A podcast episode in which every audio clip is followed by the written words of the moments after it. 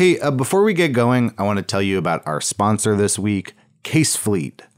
If you use facts in your job, and you could be a journalist, you could be a lawyer, anyone who has hundreds of dates, thousands of documents, and dozens of witnesses to wrangle knows that it's not an easy task. CaseFleet's revolutionary chronology and document review software will help you organize your case or tell a story. You can sign up for a 14-day free trial at casefleet.com slash longform. I'm going to pop up in the middle of the show and tell you more about it. But if you do sign up at casefleet.com slash longform, you'll also get 10% off your first subscription. Here's the show. Hello, welcome to the Longform Podcast. I'm Max Linsky, and I'm here with my co-hosts Aaron Lammer, Evan Ratliff. Gentlemen, hello. Hello. Hey, Max, what have you got for us this week in terms of a guest? In terms of a guest, I have for you Albert Samaha, who is a writer uh, and an editor at BuzzFeed. And Albert's had a pretty interesting career. He was in sort of the last throes of the alt weekly era where young reporters could sort of cut their teeth and learn how to write big feature stories on someone else's dime. So he moved through alt weeklies and then landed at BuzzFeed. And over that time, he did all kinds of different work. He wrote about sports. He wrote a book about a Pop Warner team in Brownsville, Brooklyn. But mostly he did sort of criminal justice investigative reporting. And then over the last year, he's uh, he's started to report on his own family. He did um, this incredible story for Pop Up, which Evan, you were in the audience for. yes, right? one of the great all-time live storytelling experiences I've ever seen. very short version is that his uncle was a massive rock star in the Philippines and he left it all behind, moved to San Francisco. Uh, his uncle's name is Spanky. The story's about Uncle Spanky. Go find it on YouTube or it's in the show notes. Uh, and then just recently, he did a story about his mother, who is a true, full on QAnon believer. And he wrote about how she got to that place, but sort of more importantly, about how they have maintained their relationship while believing not just diametrically opposed versions of reality, but she really sees what Albert does as a huge part of the problem. And he's got a book coming out much later this year all about his family. So uh, he's been thinking a lot about how you report on yourself and your loved ones. And uh, it was fun to talk to him about all of it. Excited to have him. I want to uh, send a big shout out to MailChimp. They're our sponsor this week. No, no fancy segues, uh, just our gratitude for making this show possible. Thanks to MailChimp. And now here's Max with Albert Samaha.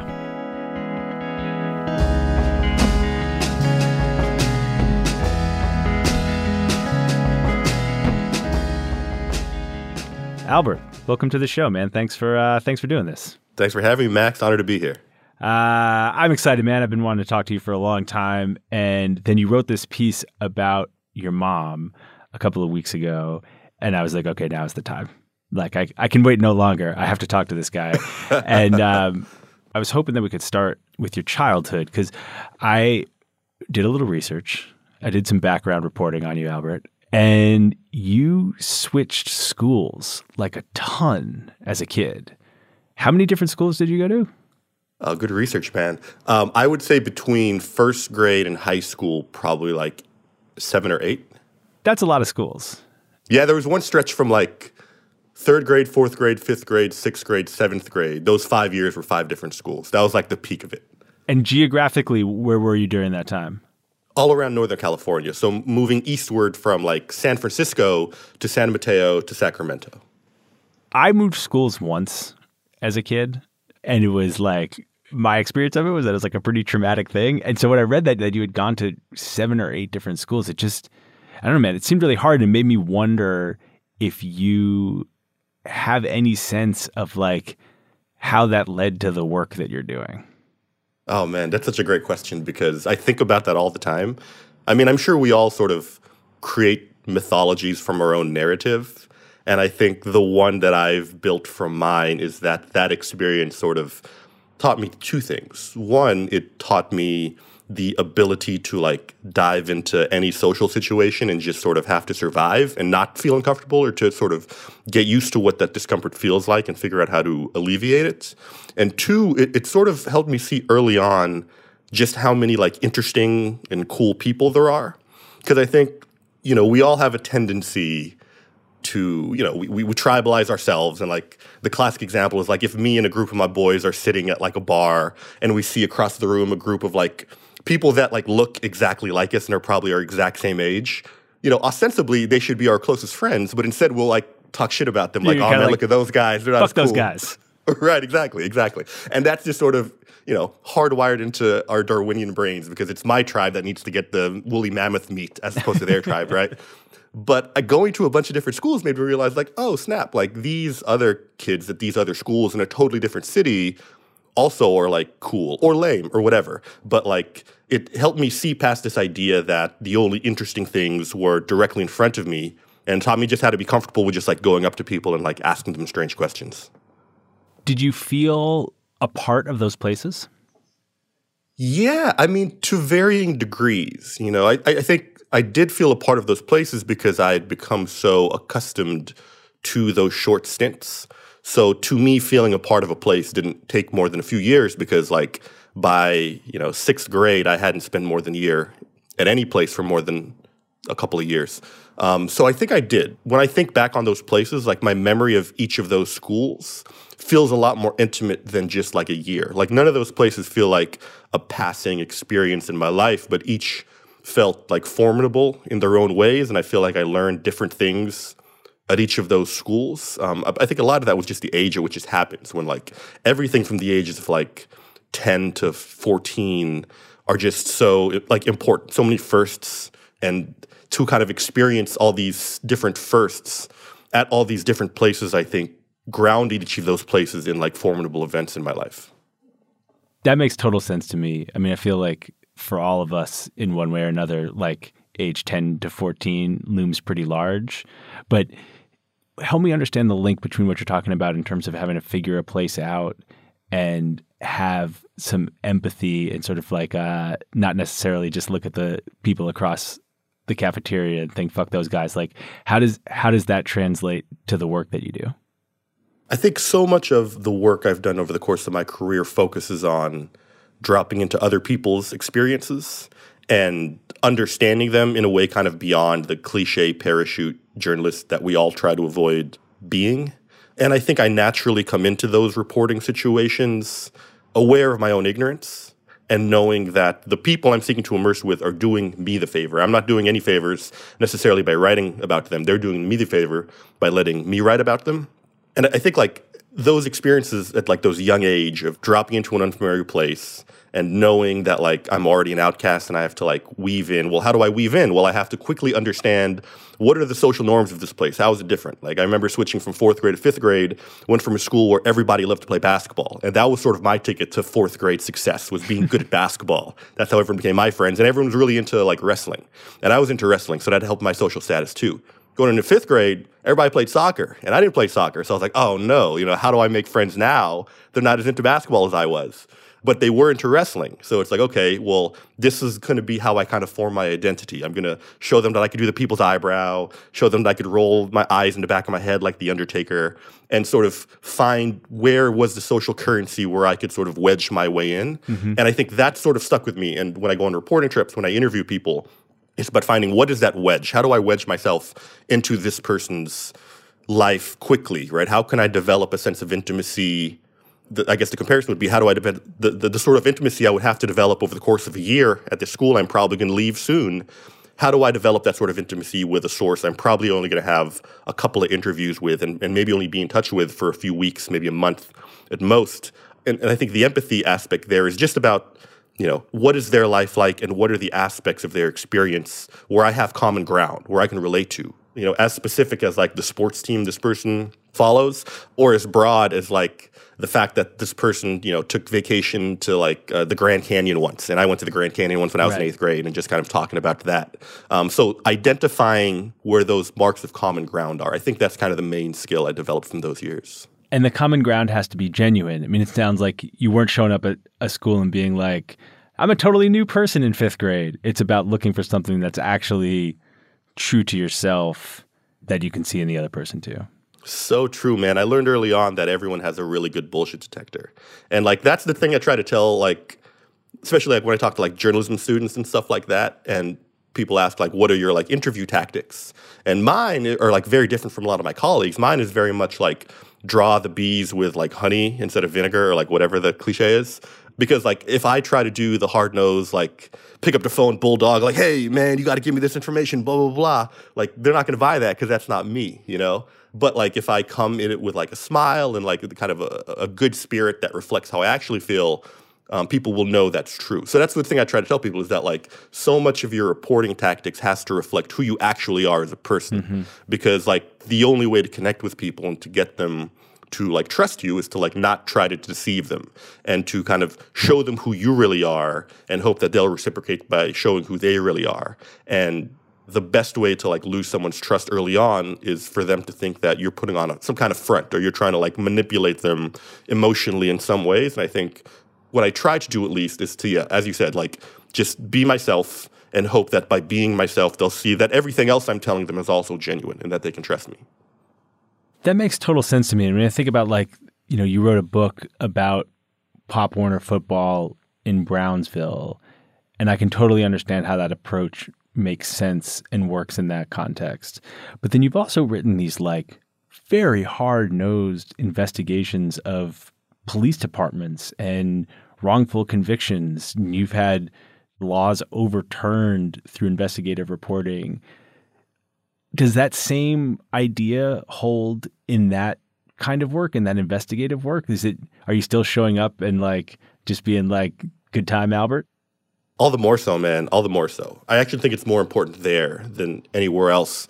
Because, like, it's hard to get, the hardest sources to get are the ones that are, like, on the side that you're holding accountable, right? So, like, developing police sources was probably, like, the hardest, one of the hardest things I've had to do at my job, especially because, like, a lot of my police sources who would like Google my name will see a lot of stories that they would consider like anti-police, you know.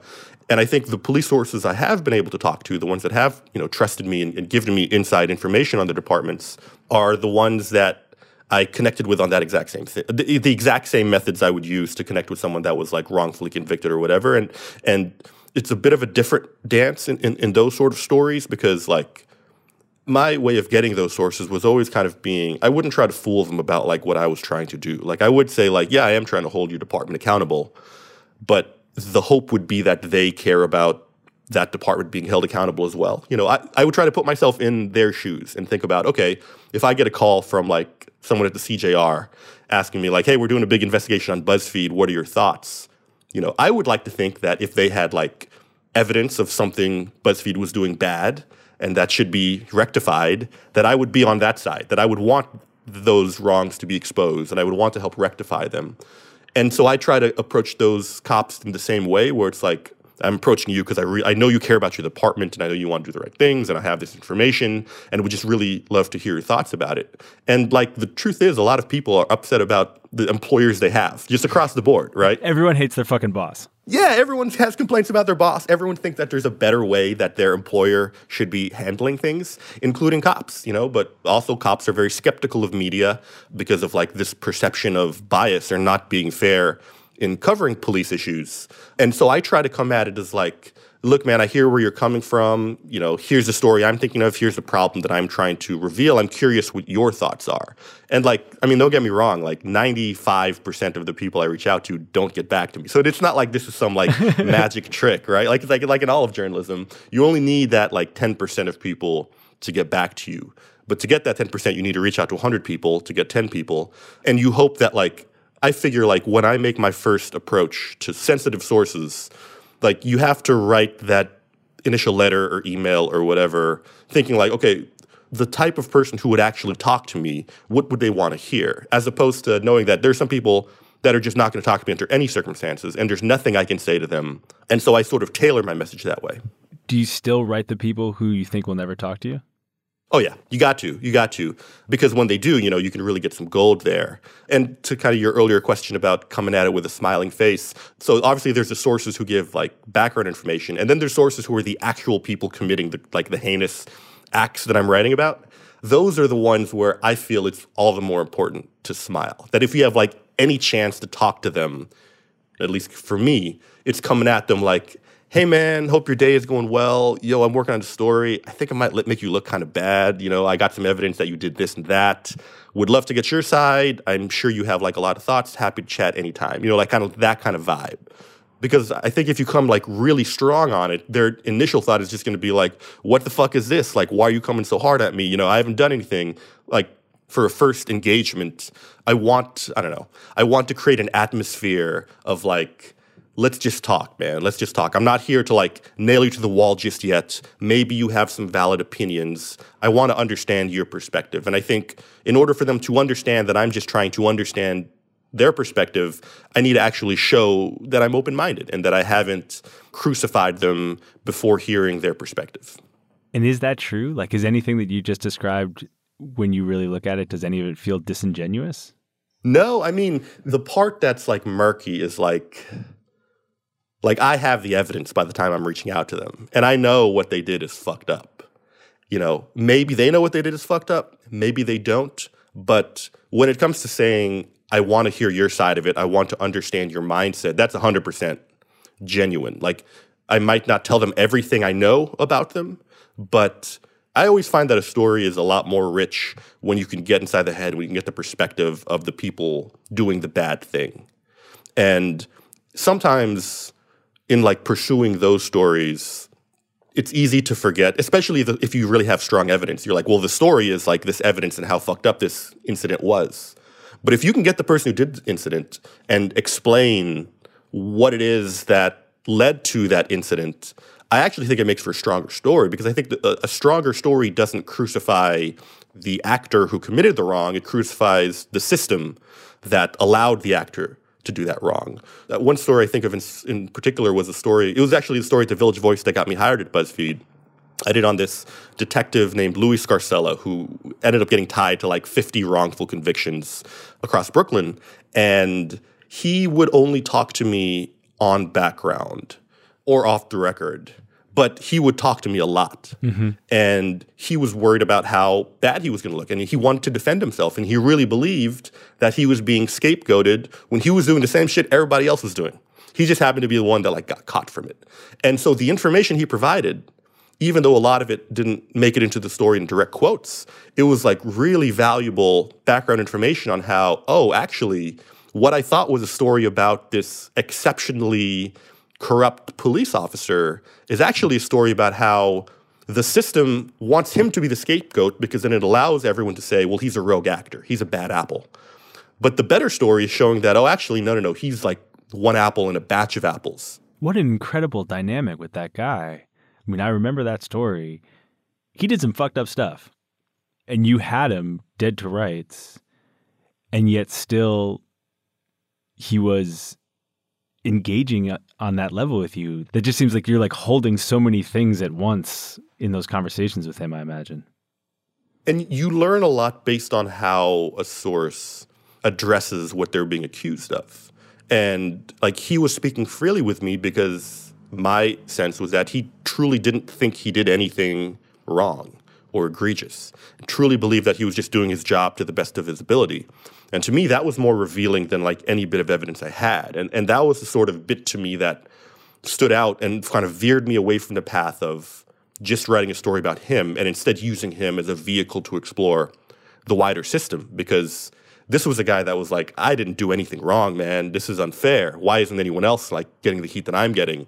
And yeah, like balancing that was like definitely tough, especially because like it's also like, you know, how do I make sure I do this where I'm not just serving his interests, right? Because right. you always like you always like the source that talks to you, right? And and this is the thing.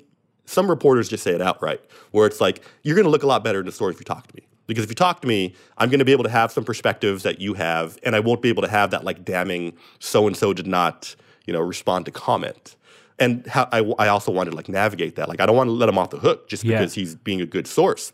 I want to find a way to balance it. And, and you're right. It, it's like a lot of things to weigh but to me, the more things you have to weigh and the more complicated it is in my own mind, that's when I know I've got a story I'm really excited about. Because then it's like, okay, let's unpack these complications. That let's not like try to avoid these complications, but let's lean into it. Let's actually like let's not try to necessarily answer the questions I don't know how to answer, but let's just kind of pose these questions and use these questions as springboard to kind of explore what this issue is.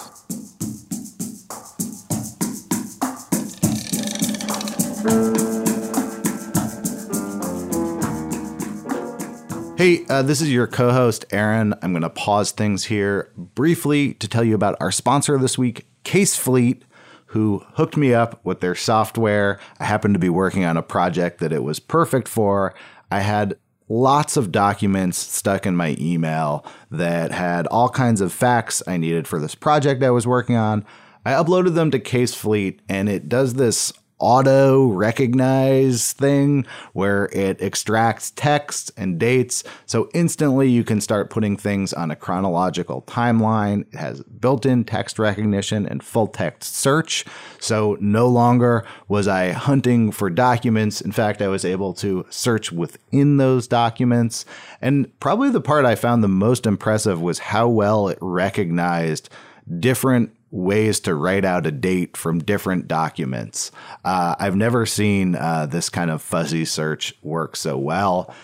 I think Casefleet would be great for a lawyer, but also great for someone uh, writing nonfiction, making a podcast, doing something uh, deep in the archives with history it really can work for a variety of applications. And if you're intrigued, you can do a 14 day free trial at casefleet.com slash longform. You will get 10% off your first subscription. Thanks, Casefleet. Here's the show.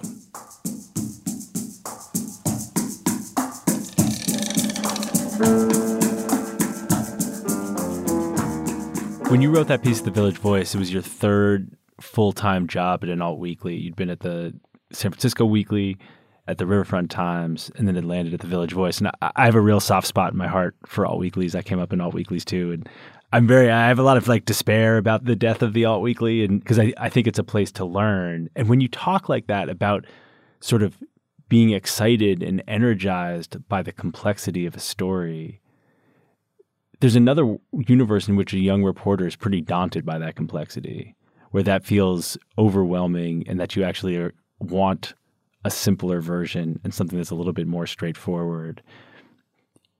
You were still pretty young when you wrote that piece, right? Maybe like mid 20s?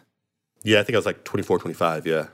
Were you able to sort of hit the ground running in terms of being able to like look for and accept and lean into that kind of complexity? Or is that something you had learned even though you'd only been reporting for a couple of years? Definitely learned. And I mean, the beauty of Alt Weeklies, as you know, is like, where else can a 22 year old fresh out of J school get a job where your expectation is to write 10 long form features a year?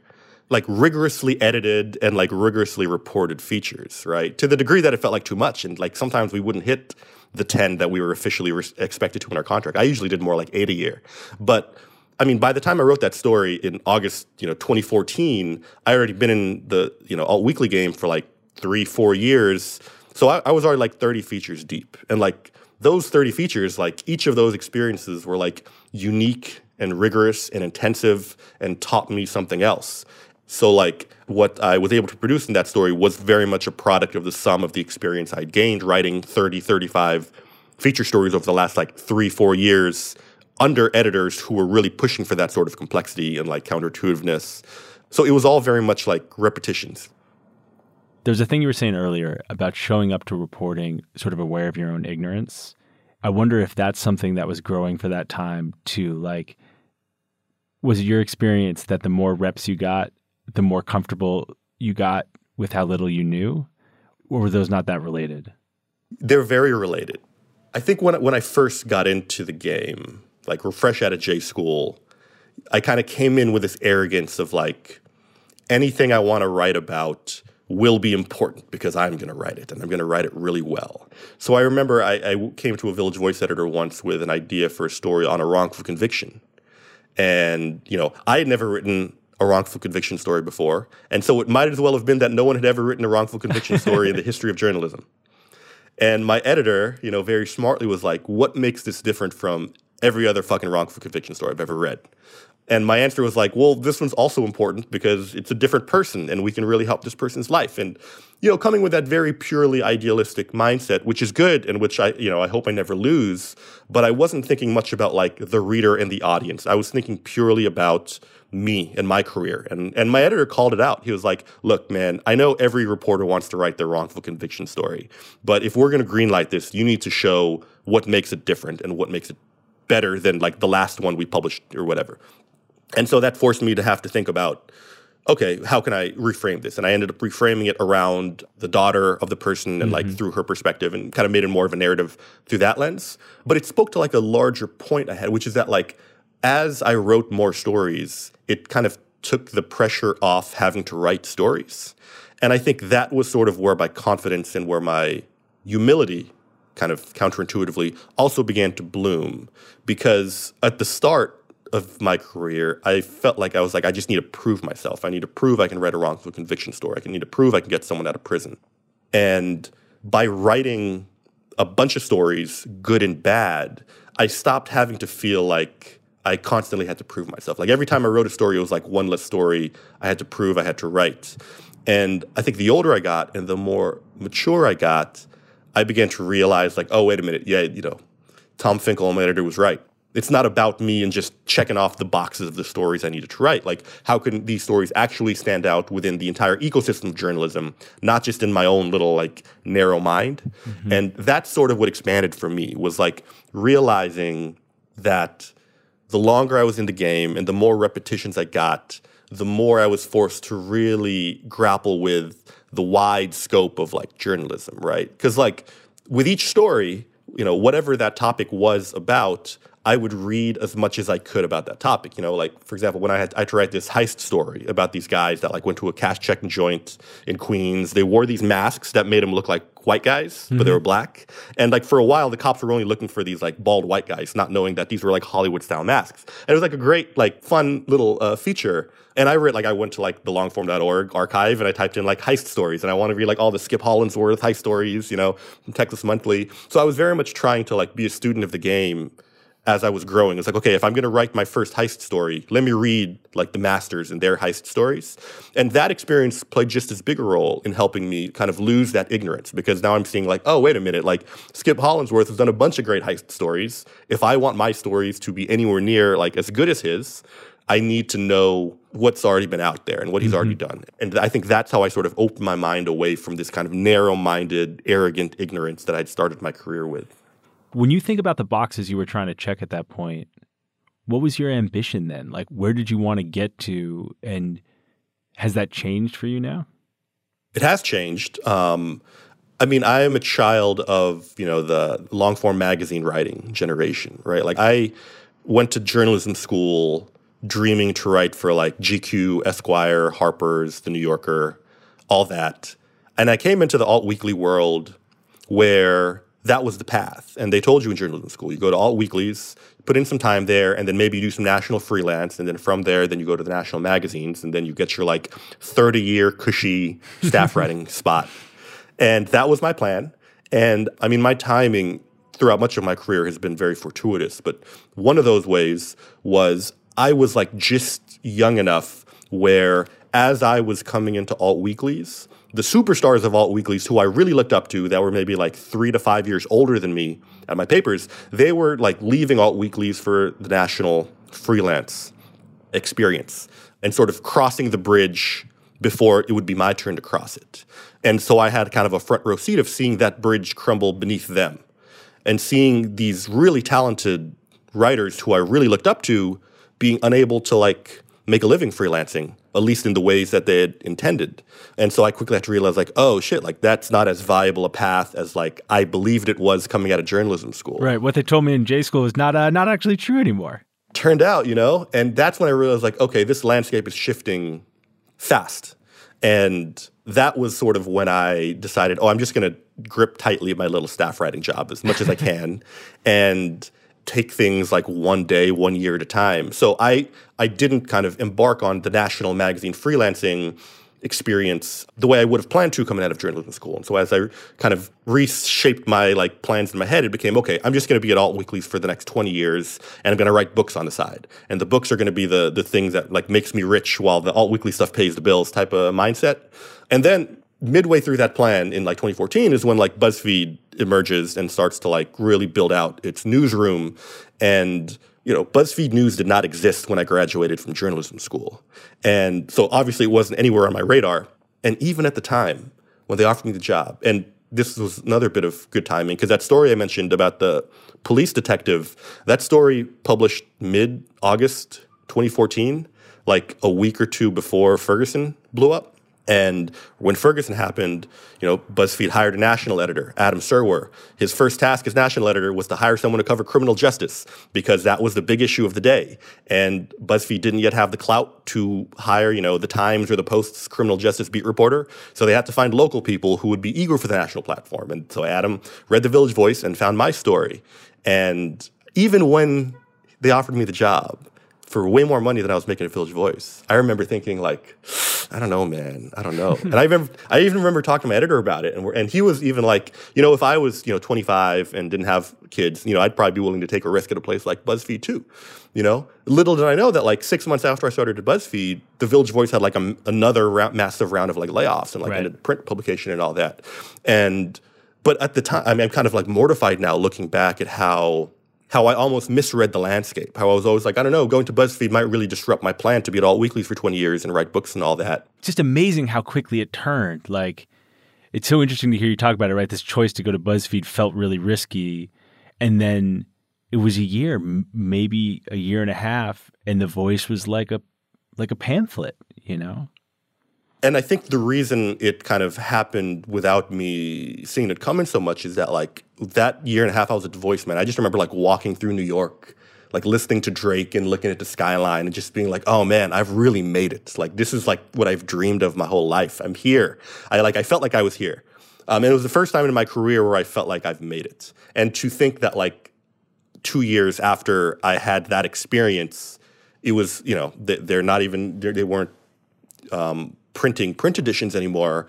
Um, was like a real like shock to the system of like holy shit I really dodged a bullet through no like you know prophecy of my own you know just through kind of sheer luck and chance like people always say things are humbling but it was like it was legitimately humbling and made me realize how precarious this whole industry and having a career in it can be even when you think everything's going right you're really like an inch away from everything going wrong Does it feel like that to you now? I mean, you've written a book, the book became a Netflix series. You've had all of these incredible stories at BuzzFeed News. You got another book coming out this year. Does it still feel precarious to you? I don't know if any child of the recession will ever not feel precarious. And I think being in journalism makes that all the more so. Because yeah, I think it, I still do feel precarious, you know? Like I'm I'm glad I have my, you know, BuzzFeed salary to pay the bills and like all the book stuff and the Netflix stuff. Like I'm much more financially secure than I was then, but like that's only like if I lose my job tomorrow, if but you know, then that savings is going to go dwindle real quick, you know. And I try never to forget that. I guess I don't want to never not feel precarious. At this point, I've sort of like embraced the precarity of working in this industry. I'm sure at some point it's going to be like really grating for people to hear me talk about how like precarious and insecure I feel because it's like, yeah, man, well, you're fucking fine. There's a lot of people that are in like much more like actual precarious situations when it comes to like making ends meet in this industry. But I got too many friends that are way too talented, not being able to use that talent in the ways that they're passionate about for me to ever feel that like my place in this industry is like fully cemented. And how does that precarity interact with the work you do? Like, does it change the kind of choices you make, the the kind of stories you want to tell? definitely more urgency there. I, I try to approach every story like it could be the last one I write. The last time people are interested in paying me to put my words down, and so I try to make every. I mean, it, I'm sure I'm not the only one that says I try to make like every story my best, but I genuinely try to approach every story as like this is the story to save my job, or like you know this is a like I guess there's very much like a what if It sounds like such an intense way to go through the world, man. It probably is, man. I remember like there's so many moments I can remember, like especially early at BuzzFeed, where I'm like, I just need to wrap this story. It's gonna be so good, it'll like secure me a place, and I'll be like, I'll make it to a level where my like career will be secure. But then that would happen, and then the next story would come, and kind of you feel the same thing. And I don't know, like to me, it just it, uh, no matter how much like ostensible stability I might feel, the number of jobs in journalism always seems to be contracting. And there's always many more talented people available for those jobs than there are openings. And so I've just sort of trying to operate with the urgency of like, if tomorrow every journalism job disappeared, what's like the last thing I wrote that someone, if they were like filling out their like new expansion team journalism industry, what could get me like hired there? So I don't know if that's healthy or not. Like it results in a lot of like hard grinding and hustling and late nights and like weekend work. But to me, it's like I just feel so blessed to be able to like do this shit. And I don't, who knows how long like it lasts for any of us like in this industry. And so I just want to make the most of like every single story, every single opportunity, every single like door that opens and to do the story now instead of like putting it off type of mindset. It's like every story could be that Village Voice coverage story that got you noticed by BuzzFeed. Exactly. Exactly. There's an interesting thing that I've noticed that's happening with your work, and I wonder how this fits with this conversation we're having because you've done all these different kinds of pieces, but for a while you were doing heavy investigative reporting and a lot of stuff that led to really tangible outcomes. Laws changed, people exonerated, police chiefs resigning. And then in the last I don't know, 18 months, it feels like, you've really kind of turned and started looking at yourself and your family a lot more. And you've got a book coming out in October that it's about your family as well. And, and, I want to talk about that shift because I'm I'm really interested in it. And the stories you've been doing about your family are incredible, and I want to spend some time on them. But I guess to start, like, does that seem as clear and as conscious to you as it looks from the outside? Is that something that you decided to focus on? And, and if so, why do you think you made that shift? It is. And like, I'm trying to parse in my head now how that shift happened, where the chicken was, where the egg was, because I think there were a bunch of converging factors. So I think peripherally, I take pride in my ability to like parachute into an environment and like immerse and try to capture the voices of the people I'm like reporting on. And for like the first six, seven, eight years of my career, that was really like where my bread was buttered, was was telling other people's stories.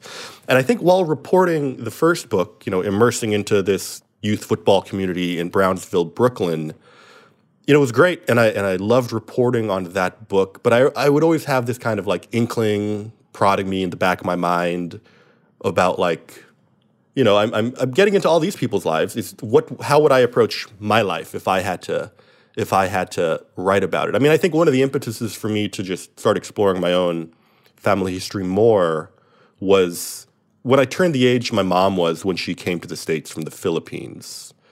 And like that was happening around the same time like Trump was happening and around the same time Duterte was elected president in the Philippines and at the same time like my like family was having like their own financial struggles. So I was having a lot of like questions in my head about our own like place in America and our history. And the initial inkling to write about myself was when I was thinking about what I wanted my next book to be.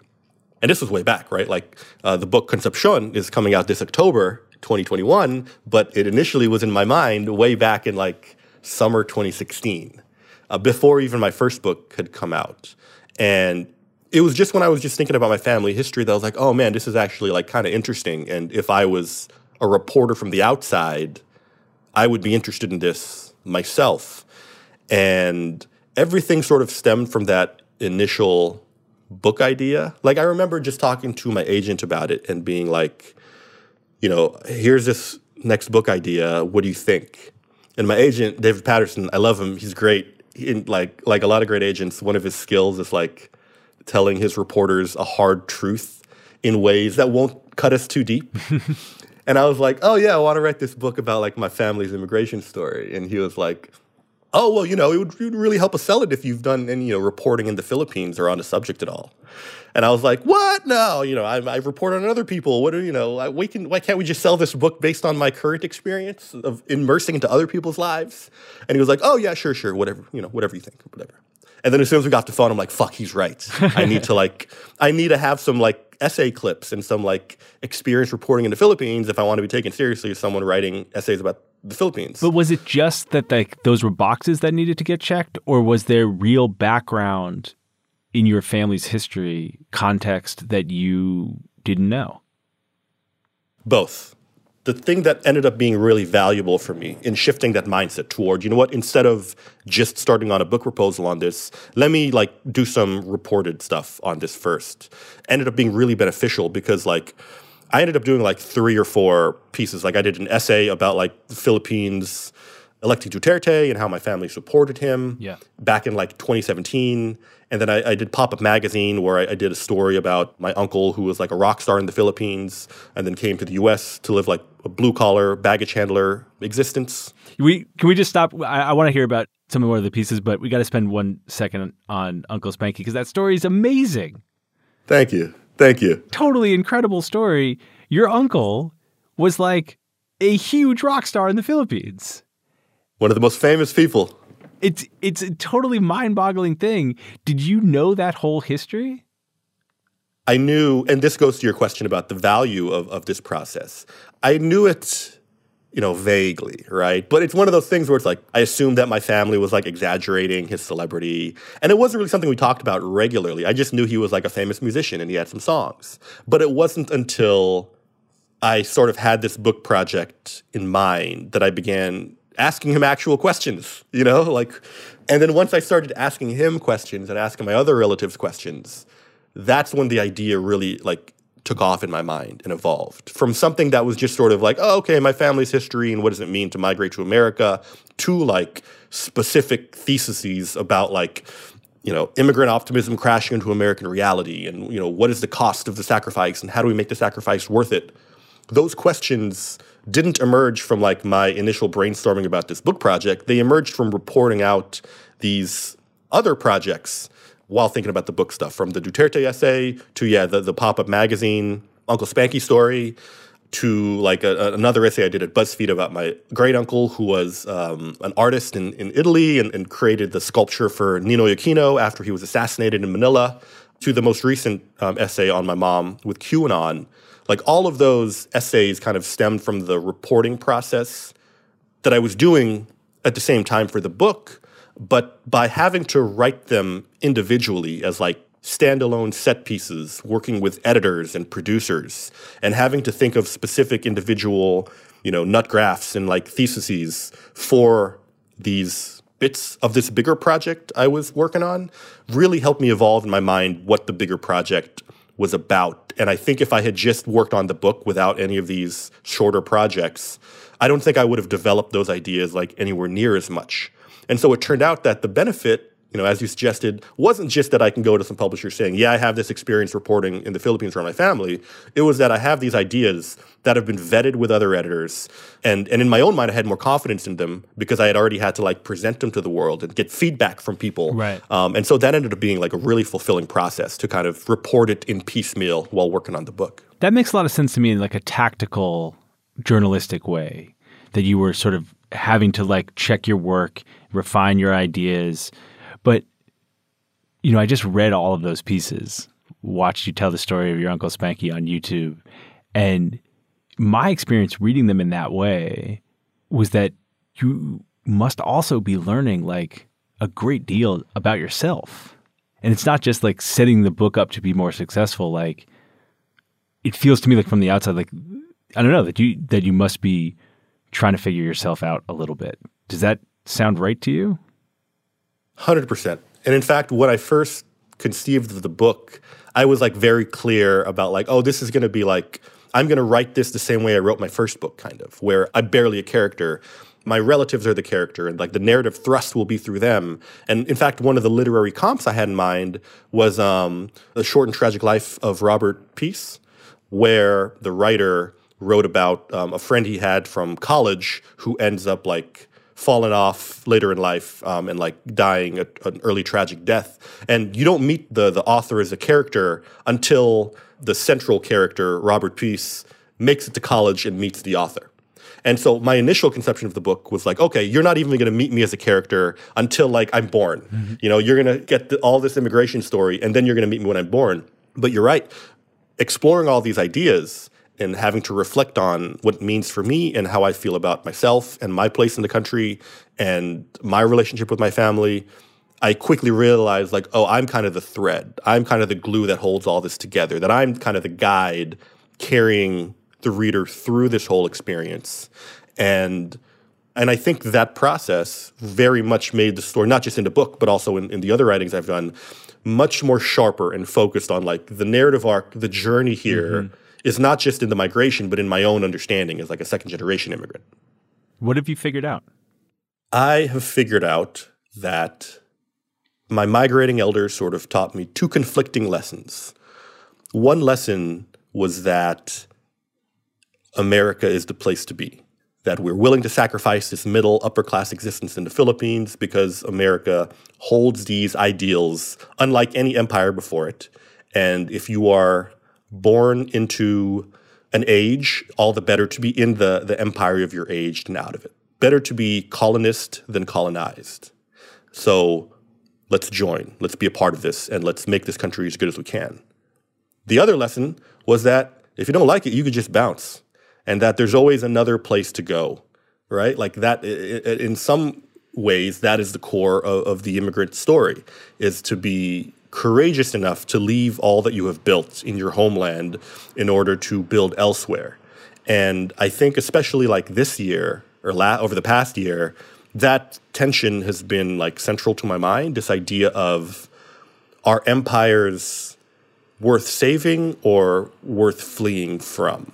And I think what I concluded is that they can be worth saving, that they are worth saving, that you know we could leave America to go to some other country that does not have the same amount of of oppression or not have the same original sin, not have the same problematic mythology that blinds people to all the flaws of the country, but that country will have its own problems. And the empire of America will continue to exert its hegemony around the world. So perhaps the solution isn't to flee and to turn away from the problem, but to address it head on and to try to fix the country. And maybe the answer to making my elder sacrifice worthwhile is to help make the country live up to the ideals that they had, the ideals that carry them over the ocean.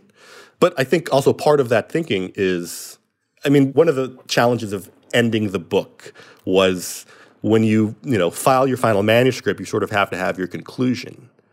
But the process of working on the book for five years now made me realize that like every time I have a conclusion, I think of something else, and then I have a new conclusion. Like it's the same reason I'm like scared of getting a tattoo because it's like I have like a lot of sick ideas in my head right now, but I'm I'm worried that in like five or ten years I'm going to think those ideas are terrible and they're not going to like be cool in my eyes anymore. And it's kind of like that with like the conclusions I come to, where it's like, okay, I, I have my current conclusion of what my family story means to me that I will put towards the end of the book for readers to reach their own conclusion alongside with.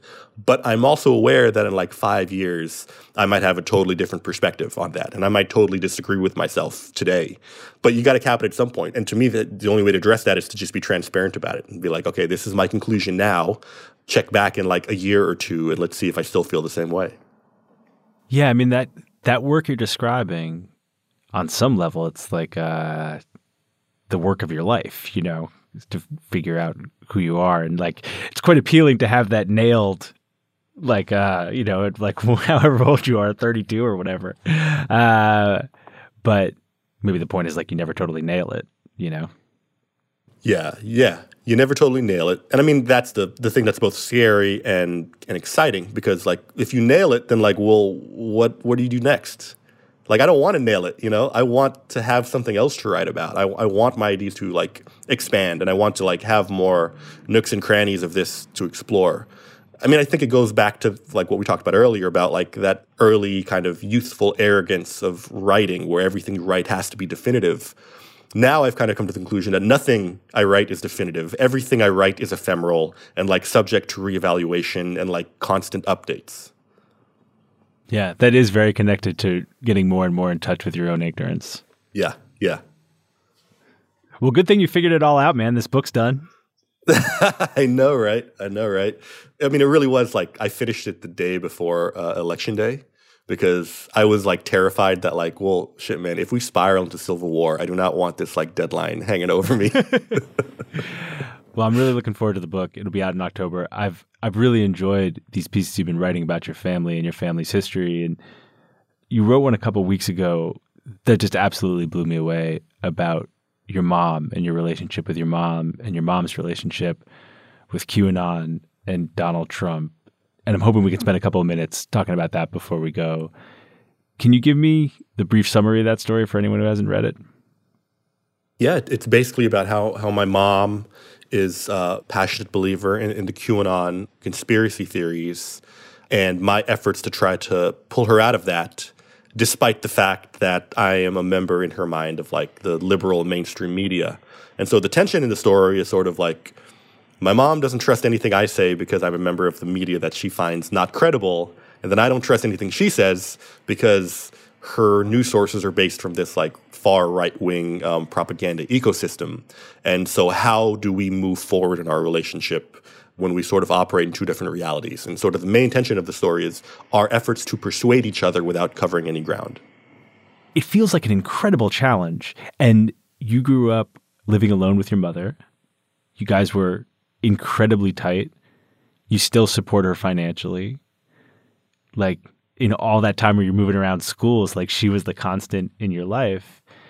And now there's this gulf I guess the question is just like, um, a, what was your experience and her experience of this piece coming out, and b, how optimistic are you that the two of you will be able to find a way through it?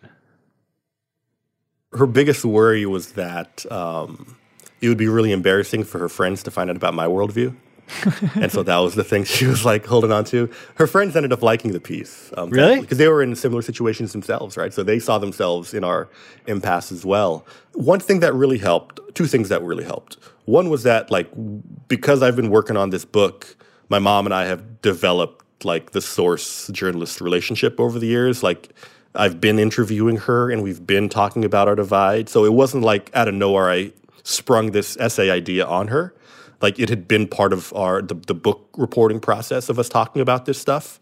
So that helped. And the other thing that helped was that unlike a lot of people I've spoken to who have similar situations with elderly relatives, my mom and I have been navigating these waters for like a decade now. You know, like before, long before QAnon, we were arguing about, you know, whether Obama was Muslim and like kind of the Fox News disinformation ecosystem pulled her um, into those beliefs before the, the QAnon stuff did. So by the time QAnon came around, we sort of had we had a language and an intellectual framework to address this, and it didn't wholly consume us. It, it just felt like the world had shifted closer to her. It felt like, like she hadn't changed. Like our relationship wasn't changed by QAnon. Like the world changed and was more like her and was more like me. So it's like the world came to us. And I mean, optimism, I don't know. I mean, it's certainly less intense than it was like in the months before and after the election when I was getting texts of like fake news stories every couple days. Um, like the ecosystem seems to have like slowed down a little bit, but the beliefs haven't, right? Like the thing that I'm most terrified of is like even in like the early 2000s, even when we had disagreed about the Obama stuff, you could trace the disinformation to like Rush Limbaugh or Bill O'Reilly or Fox News. There were like specific figureheads that were guiding the ship that you could hold accountable and put blame on. Versus now, it's so decentralized, this, this information ecosystem. So it's like anyone can just sort of jump in and like take control of it and like commandeer this population of people who believe a lot of these falsities. So I, I don't know how optimistic I. I think I'm neither optimistic or pessimistic. I think I'm sort of just resigned to the fact that this break from reality exists for a lot of people. And the question is just like, how do we address it? How do we contain it from leading to any damage? And how do we sort of keep an eye out for what direction it goes in? Because there's, I mean, one of the things I'm grateful for with my mom's beliefs is that I do feel like it keeps me in touch with what's happening in the country more so than if she didn't believe that. You know, if she didn't believe the QAnon stuff or any of the other stuff she believes, I probably wouldn't pay as much attention to what large swaths of America believes. I'd probably dismiss it as just kind of fringe, harmless foolishness. But now, being so close to it, it's different to me. It's personal, and I see firsthand. Like before, I see like a, a, disinformation thread posted in like our news Slack. I get it in my my text inbox like the night before. I think it's good that so many people are engaged. Right, that's kind of the fine line I try to walk with my mom. Is that I don't want to tell her to disconnect from like civic society. Like I like that she is interested in like what is happening in the world, and I like that she cares about righting the injustices she sees and the question just becomes how can you channel that towards things that are based in fact? Uh, that's the part I don't know about. And that's the part I don't know how optimistic I am about. But I think it's a good thing that she's civically engaged. And I think it's a good thing that a lot of people care about what happens to this country. I just want to defeat this disinformation ecosystem that's like casting such a toll on the country. We started this conversation talking about empathy and being able to find common ground with people. Do you feel like you're able to do that with your mom? Yeah. Oh, yeah. I mean, one of the things I wanted to capture in the piece, as bleak as the situation is, like our spirits are still good. Like we still do have things to talk about other than this. There, there have been moments where this stuff consumes us, and it's like the only thing we talk about. But then we'll catch ourselves and and try to find other things to talk about, and it doesn't have to consume us. And we can't not ever talk about it because we don't we both find it really important. But when we are able to find moments of common ground, it is like refreshing. Like I remember when, you know, I first found out that my mom did in fact believe in the coronavirus and like was okay like wearing a mask. I was so happy. and I was like and we were just talking about COVID and like COVID safety and criticizing people that refuse to wear masks. Uh, and it was just really cathartic because we were both sort of on the same side of it. So there are still like aspects of common ground. And like I, I talked about earlier, right? Like I have lots of experience in finding common ground with people I might not otherwise share common ground with. And if I can't find common ground with my mom, then it's like I shouldn't be doing this job at all.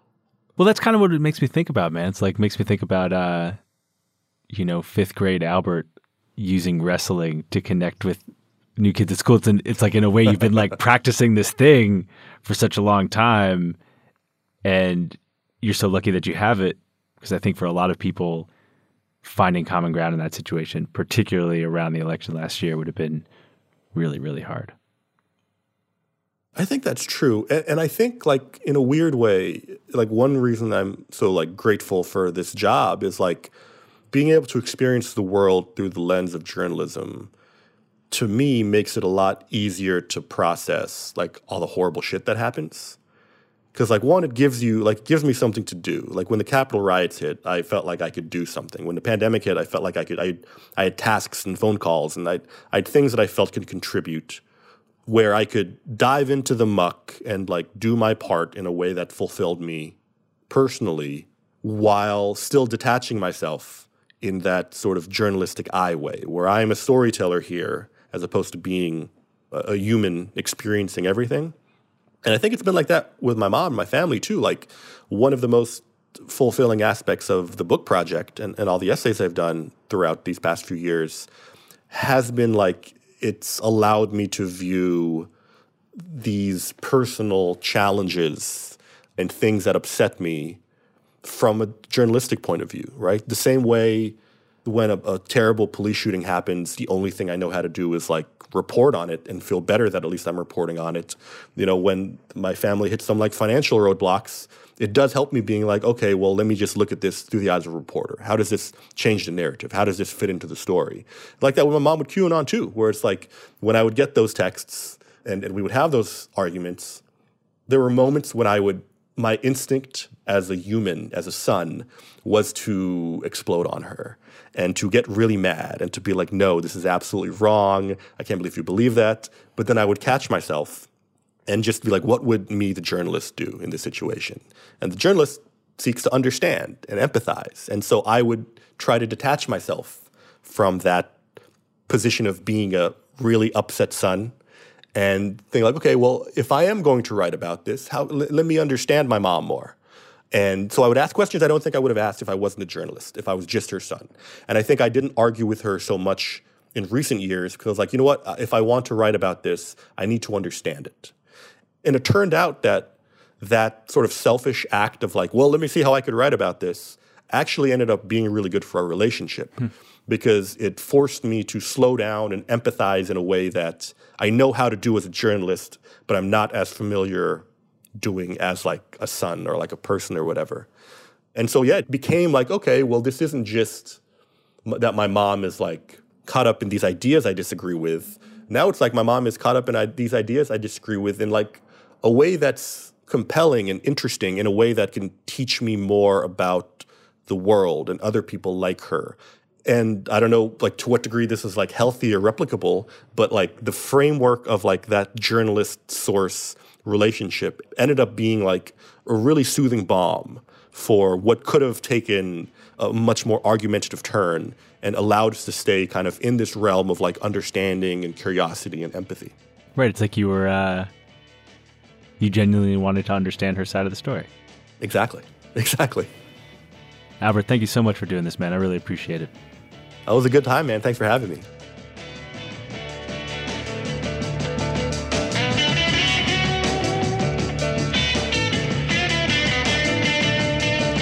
Thanks for listening to Longform. I'm Max Linsky. My co-hosts are Aaron Lammer and Evan Ratliff. Our editor is Janelle Pfeiffer, and our intern is Susan Peterson. Thanks to them. Thanks to our sponsors, MailChimp and CaseFleet.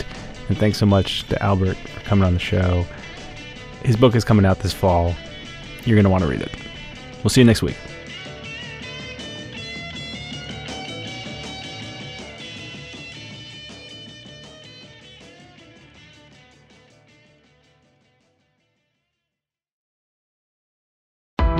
Why do you run?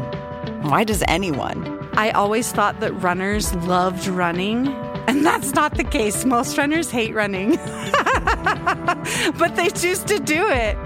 In the new docu-series Running Sucks, brought to you by Team Milk, Abby Ayers learns why women runners everywhere are driven to go the distance. It really is about taking my power back and proving myself wrong. Team Milk is about fueling women's performance and helping them along their marathon journeys. You can sign up now for the inaugural Every Woman's Marathon taking place in Savannah, Georgia on November 16th, 2024. Learn more and register at everywomansmarathon.com.